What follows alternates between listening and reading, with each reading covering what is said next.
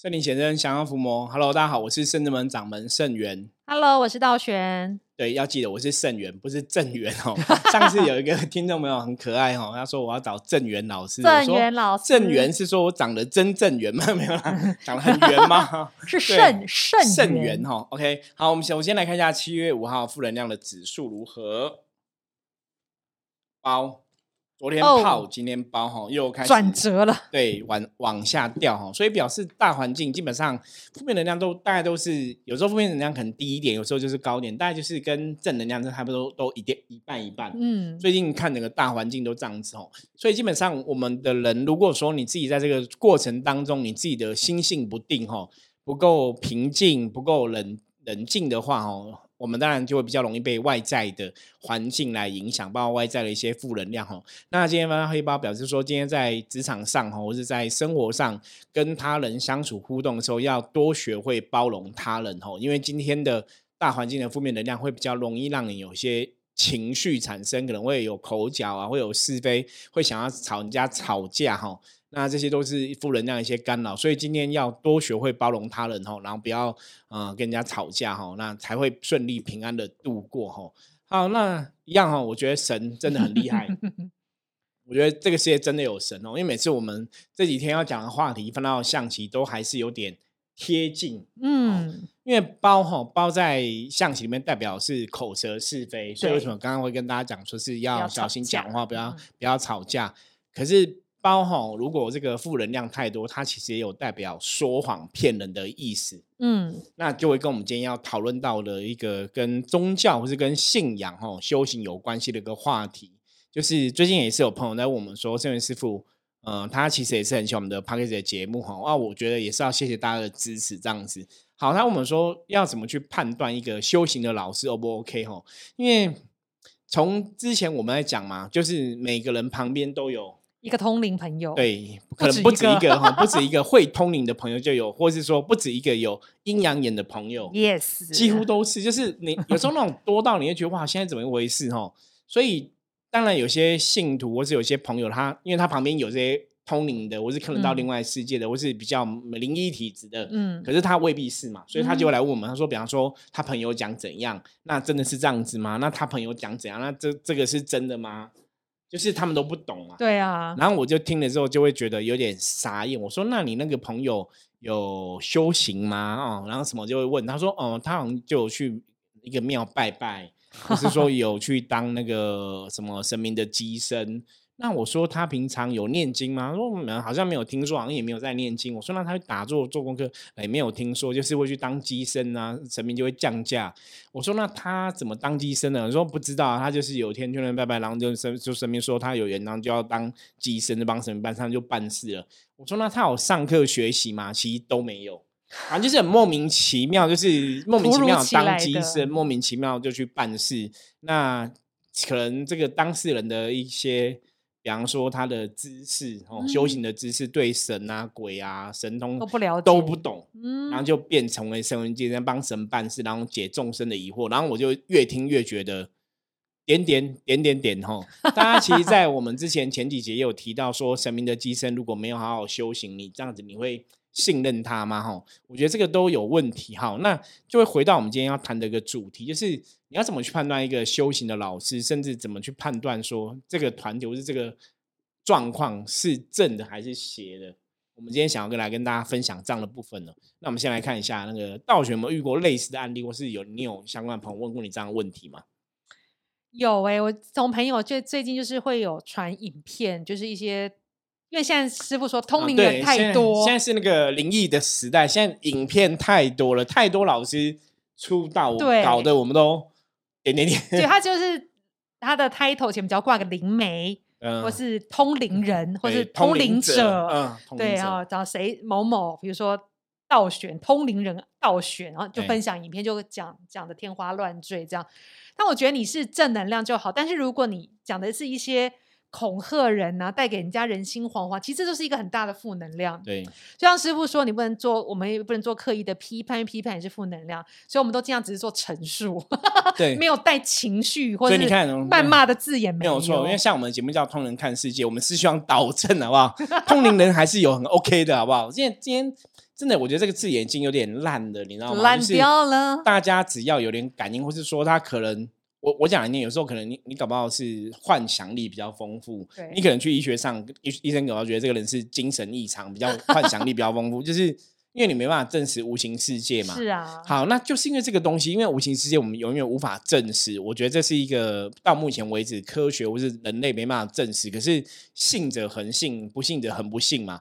那就是因为你无法证实，所以你在接触这样无形的世界的时候，你要特别的小心谨慎。是对这个不是只有我在讲，不是只有圣人们在讲，这个是包括以前那个孔老夫子都说敬鬼神而远之嘛，吼，就是因为鬼神世界太虚幻了，太浩大了。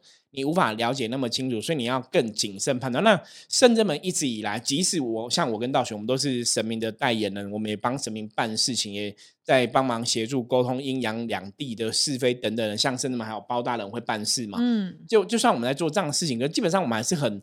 客观理性的去探讨神明世界是怎么一回事，无形世界是怎么一回事，或是这个事情为什么神明讲出来是有道理的，是合乎逻辑的吗？还是说是神明苦难的？那会不会是这个不是神哦？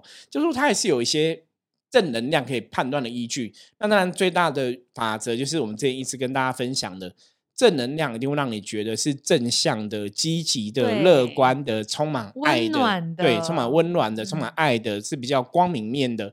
那负能量会让你觉得悲观、消极、不舒服，哈。所以你其实，在接触一个东西，对你来讲会让你开心的，那就叫正能量。嗯，一个东西会让你不开心，那就那个东西对你来讲就是你的负能量。那中国人在讲趋吉避凶，就是靠近好的能量，远离不好能量。是。那这个东西当然对每个人来讲。都都有不同的判断嘛。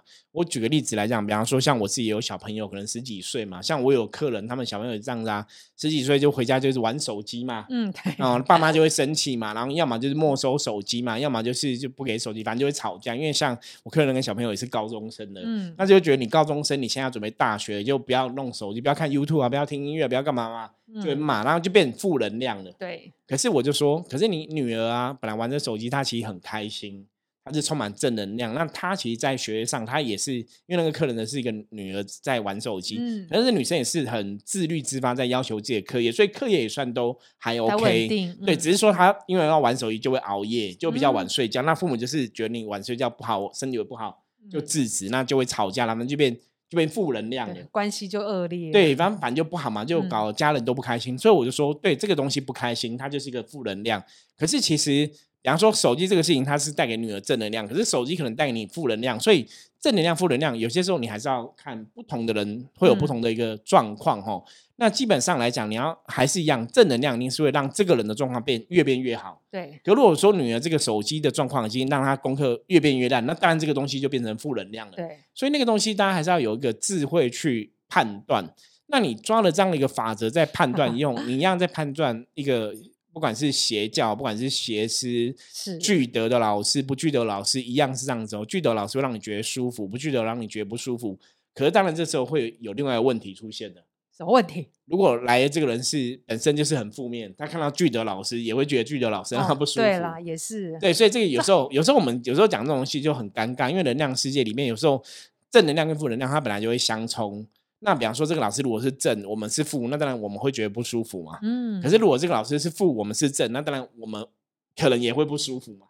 你懂吗？所以，所以到后来你就会发现说，哦，圣元师傅讲说，看你觉得舒不舒服，好像是可以判断。我觉得大多数状况是可以这样看，可是理论上来讲，因为我们不是一个。敏感体质不是你不是一个真的，你的敏感体质一定是正确的。对，所以如果你只是单纯用你觉得不舒服的状况去判断，那未必会判断正确哦。对，所以比较重要的东西，你还是要有智慧。嗯，我们还是要说有句话叫就事论事嘛。是，哦，我觉得这样会比较客观，而不是说我今天来一个道场，觉得舒服，觉得不舒服，哈，不是单纯这么武断。那当然舒服不舒服这是一个问题，你可以先放在心里面。再来就是从。真实的状况去判断，嗯，我觉得这是一个比较客观的部分。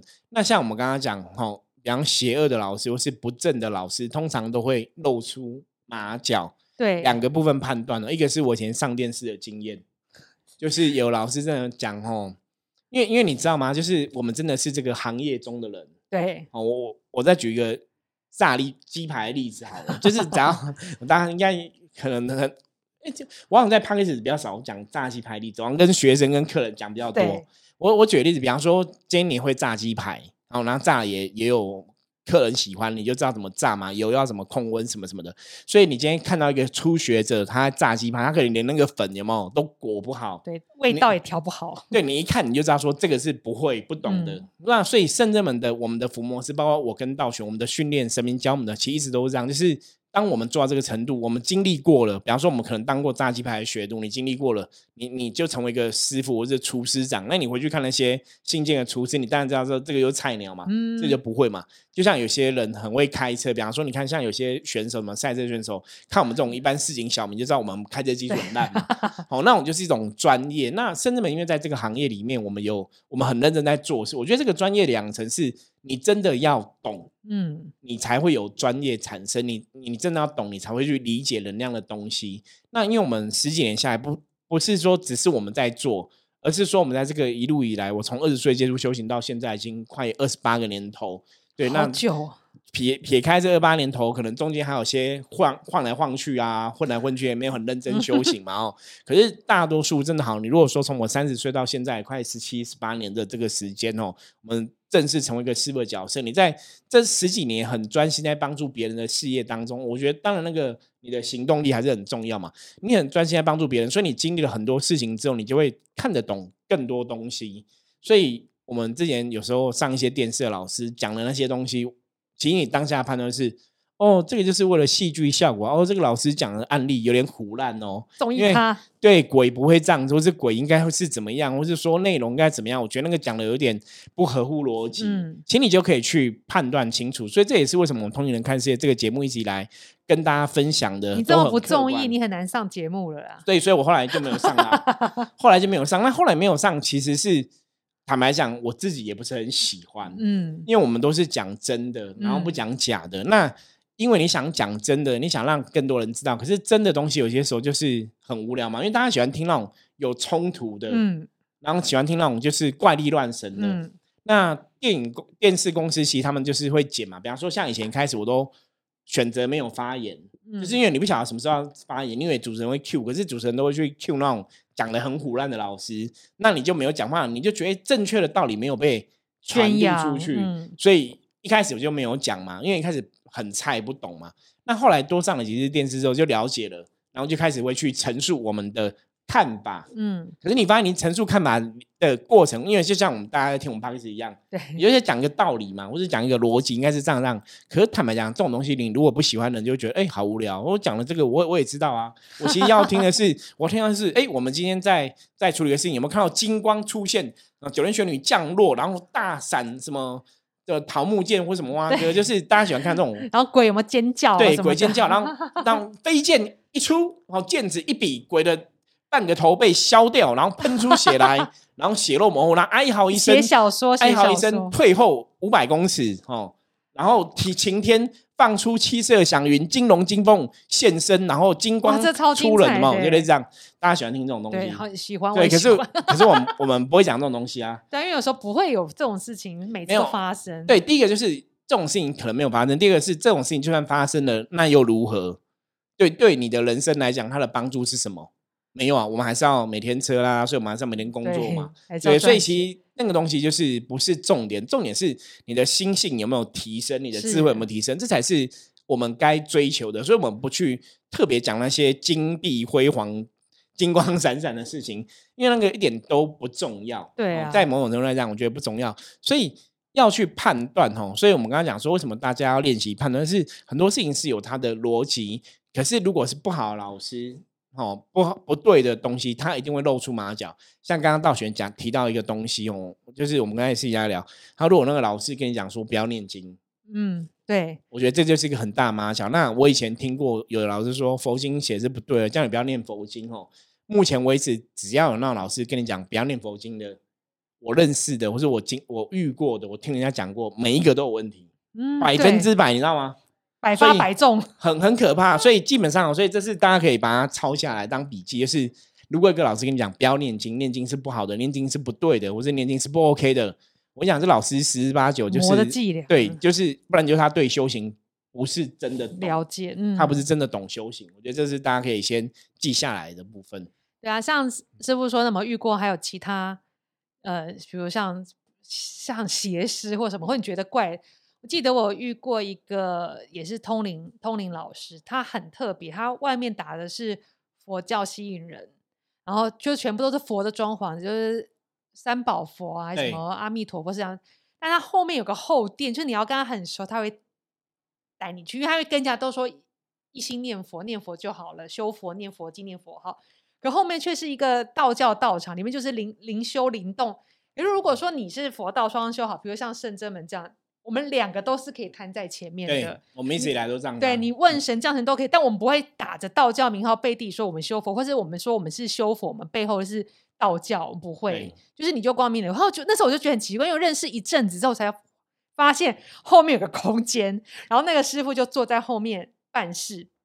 然后我有次觉得很奇怪是，比如有个人他觉得你卡音，对加，因为他们卡音不会像我们是用占卜去确认，或者是你不不，他就是老师说你卡你就卡，然后就请旁边的师兄姐帮忙，比如像道玄在师傅旁边，我就想说，哎，道玄去调感应一下他的那个负面是怎么回事，然后比如说阿飘就会上我身，我就嗯会很做一些很萎靡的动，反正就很怪，就嗯想像阿飘这样，然后说你你为什么要卡他？就问很久，问问很久，他就说，因为他的戴了一个很漂亮的手表。我太想要这个手表了，所以我卡这个人就对了，哦，你讲的那个，我那天有听过类似的，真的、哦。就是我好像有讲过，说客人讲说什么觉得你的腿太漂亮了，哦对对对所以就要把他腿砍断对子。可是那种讲的都一样的，很像很像就类似，就很怪。然后那时候我在旁嗯边听，我就觉得为什么他喜欢这手表就要卡这个人？对，或者是说，就就这逻辑很奇怪。但是当我来圣真门这么多年的时候，我好像没有听过一个卡因是因为这个人身上某一个东西，对，通常都是有一些因缘因果，或是经过什么地方，就是跟每这个人的能量有些状况，嗯。很少是因为我带这个东西，除非这个东西是古物古董，古董，古他本来就董比较会这样子啊，对，就是就会卡音，但是不会因为，然后他就说他想要这个手表，问他愿不愿意把这个手表拔下来。我后来想，我听还听出来是想说，是不是这个道场这个师姐想要帮道场增加收入？因为那个表看起来有点像钻表，哦就满天星的，里面全都亮晶晶的。哦我想说，这个师姐是不是 想要这个善心把这表脱下来，就说那我不要捐这样子？哦，但后来那个善心好像也没有，他有脱下来，但他就放在自己口袋里，对。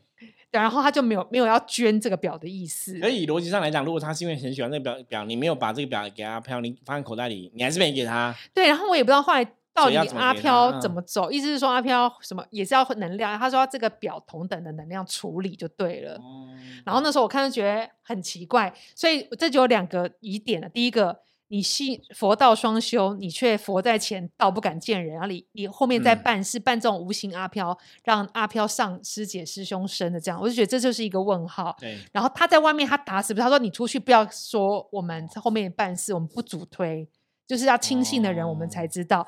然后再就是那个表的事情，好像我在旁边听的明示暗示，他是希望把这个表捐，你去放在道场，是不哦是就不会卡你了？嗯就不会卡你，了就了解。想说，所以你是要那个表吗？然后我有代表没有赚，所以我没被卡赢吗？这就是怪，就是我觉得不合逻辑。不对，有点不太合逻辑，因为基本上鬼拿这个表的意义不太不太大。我因为它是有形，你怎么拿得到？对对，应应该这样讲，就是如果是阿飘来讲的话，比方说他会成为一个阿飘，成个鬼。通常来讲，如果他是有念头的，嗯他就表示说他已经是人死后有所执念。嗯，对啊，可是他有执念，你今天卡这个人，如果跟你非亲非故，嗯是一个陌生人带一次你很爱的表，你因为这样子没有去投胎或怎么样，就是你很爱表什么，那个几率比较小啦。你记不记得我们以前分享过一个布洛克分享文章？他就说他们家有个阿飘，因为太喜欢他们家 PS Four，对对，就是像这种，就是有恋，就阿飘喜欢某个物质的东西，或是他他生前可能没有看过，他身后突然有，这就觉得好像有点怪怪的。，对他，你说他只为了这个，其实我们听过类似的这种很很多。嗯那那你说里面有没有有些可能是真的？的确是有可能，可是那个一定不是个主因，不是因为喜欢 PS，而是说他可能这个是骗人的，嗯，他可能是为了想要吸这个人的点，可是他故意说你给我 PS4 什么的。对对，对因为我记得早期甚至门前面一一两年的时候，早期我遇过类似案例，嗯他也是说我喜欢 PS4，我说那烧给你，画给你，烧给你，我不要。就这是不要，因为无形的得到能量，你拿真实的他也玩不到嘛，对啊，你懂吗？可是基本上你如果有法力、有能量，他们就会拿药。所以后来我发现个事情哦，今天第一个要跟大家讲的是 阿飘会骗人，真的，鬼会骗人哦，真的，因为这个要用智慧。我觉得所幸是我这一路走来都是还蛮理性的。以前我就遇过一个卡因的案例，那个嗯人就是他是说被被冤亲债主上身，就是嗯他说他是他的冤亲债主，嗯他说呃那个客人是女生，他说这个女生以前害死我，所以我要找她讨命什么什么的。嗯那我那时候就在处理她嘛。可是我就觉得他就不是冤债，我觉得他就是只是孤魂野鬼想要骗的，因为讲冤亲债主好像就是你就你就要给我嘛，嗯比方说我我就是想你的表，你就是要给我，他们就是有点这种 feel。可是他只是说他是他的冤亲债主，意思说他就是要来要他的命这样子。嗯那我那时候就跟他讨，跟那个鬼，因为那个鬼附身那个人身上，嗯那个人就变一个，那个女生就变一个人讲话，嗯，然后眼神这样会歪来去，然后会就屌男可能还会想要抽烟喝酒，然后讲脏话吐口水，嗯就变一个个性就对了。嗯然后就在讲嘛，然后他沟通一半，他就他就露出马脚，我说因为你就是跟他聊嘛，对，他们就会聊出一些让你觉得胡乱的东西。就是他跟我讲说，其实我跟你讲啦，你也是害我的人呐。他说我我是害他，嗯他说我跟那个女生两个合谋害死他，所以其实他是想要找我们两个报仇什么什么的。嗯，就只有很胡乱。那女生是客人嘛，嗯那你怎么突然讲这个东西？那我我就跟他讲说，我说请问一下，我说你有没有看过电视？他就不讲话嘛。嗯我说你真的在胡乱哦！我说电视电影都这样演呐、如果你上辈子是被我被我害死的哈，被我杀死的，你看到我刚才吓得屁滚尿流。有没有啊很多人看到那种杀死你的嗯会很害怕嘛。嗯我说电视在，我说你根本骗，然后我就讲，我就骂他，就我讲话很大声，他就不敢讲话。嗯，就是如果你是真的，你怎么可能讲不出话对，而且你还会跟我那么大声，你可能嗯一开始，如果你是鬼，你这种能力，一开始可能就把我 hold you 坑啊。对啊，你又说突然跟我讲说你要来找我报仇，没有啊？你刚刚从刚刚到现在都在跟我聊天，你根本没有想要杀我的感觉啊，而且甚至你可能也没有能力杀我。嗯，所以我后来那时候那个案例让我学到很多东西，因为那个客人那时候他曾经身上卡七个阿飘，就是天哪，他会变七个人。嗯，那你当然如果以科学来讲，那叫七种人格格哦，七种人格。对，所以那女生其实，在医学上是有被判什么忧郁症啊，然后嗯精神幻想之类的。可是我们在帮她过程中，我我其实真的第一次经历，就是哇，她有七种人格那种嗯感觉，就是她有七个人，这而且她是都会上升哦，嗯，然后会讲话，真的是七种人格那种感觉。有的，可她不会讲出她叫什么名字，她是说她现在上升可能是一个老人。老先生、老太太、嗯小孩子，一个嗯是是被被害的少女，一个是什么黑社会老大，反正就是有这些人。那时候真的，我那时候觉得哇，好精彩。我那时候一开始还觉得说，这个人是在演戏吗？就是 你不知道。后来确定就是哦，他其实是被真的是被无形卡上身。音，对对啊，那他为什么会这么严重？因为他是小时候，就是我们我们后来更了解嘛。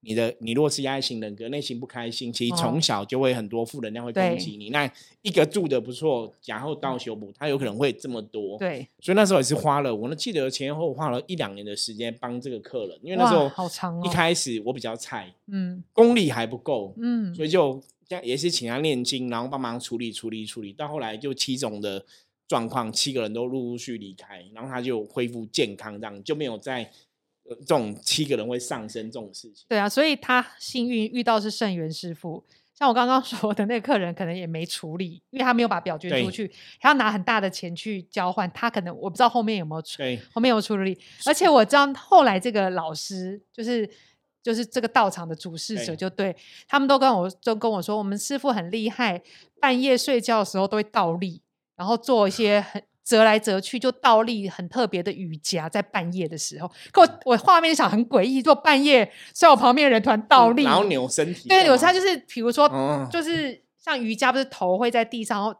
脚往后翻或者什么，就很奇怪。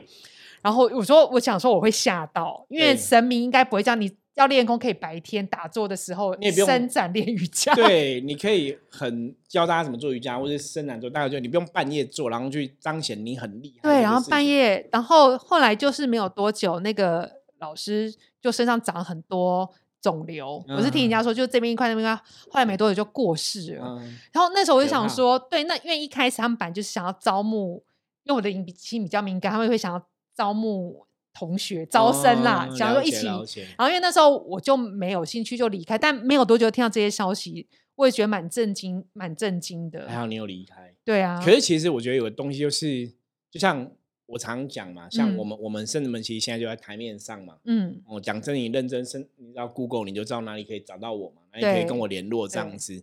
那我们其实圣元就一直都是这样子嘛，吼，我们说做这个事情就是面对真诚面对自己的部分，那真诚面对是圣人们的一切，就是你来看圣人们，我们就是这个样子。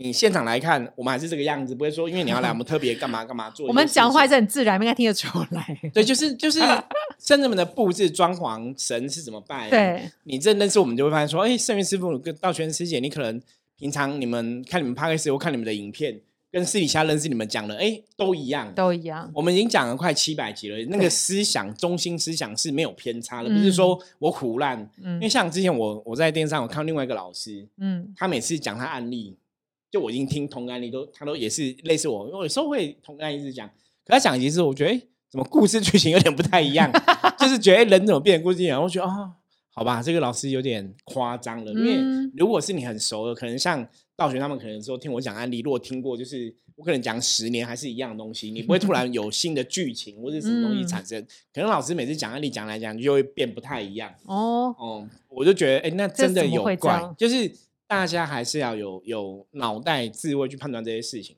对，好，我们今天其实要跟大家讨论，就是 这个怎么判断一个不 OK 的老师，或是我们不聊太的多了邪教的东西哦。我们之后会继续来聊，因为我觉得对这个话题可以聊太多，因为我们也经历过很多 奇奇怪怪的老对师啦。那为什么以前会经历这些奇怪老师？以前在经历的当下，我都觉得不舒服，我觉得对方写很多东西是我不能接受的。嗯那那时候都是神明叫我去认识啊，然后去嗯结这个缘。后来神明就跟我讲，我就问神明说，为什么你要做这样做？神明就说，那你去看一下别人之后，你有没有学到东西？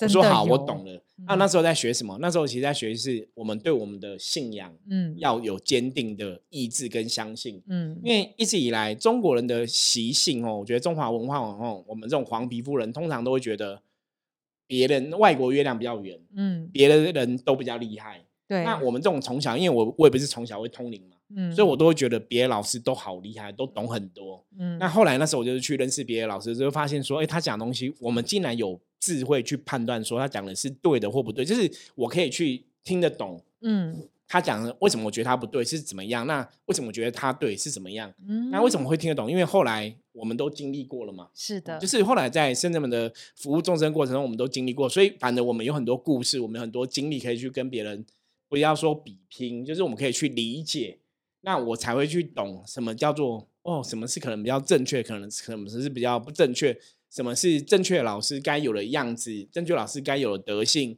或是一个好的修行人该有的德性怎么样，一个好的宗教团体该有的德性怎么样。对你，才会知道。所以，我们也是来跟大家分享。那当然，我们非常分享的东西，如果大家有不了解的话，也欢迎你不用客气我，就直接加入麦，然后来跟我说。对，有机会我们之前也有跟大家讲嘛，我们也想想要邀请大家在那个我们可以 call out，你知道吗？对那我们就一起线上来对谈哦。我很想要这样做，如果你有任何问题的话，也欢迎大家可以跟我们讲，我们可以来线上对谈，然后录音跟大家来分享。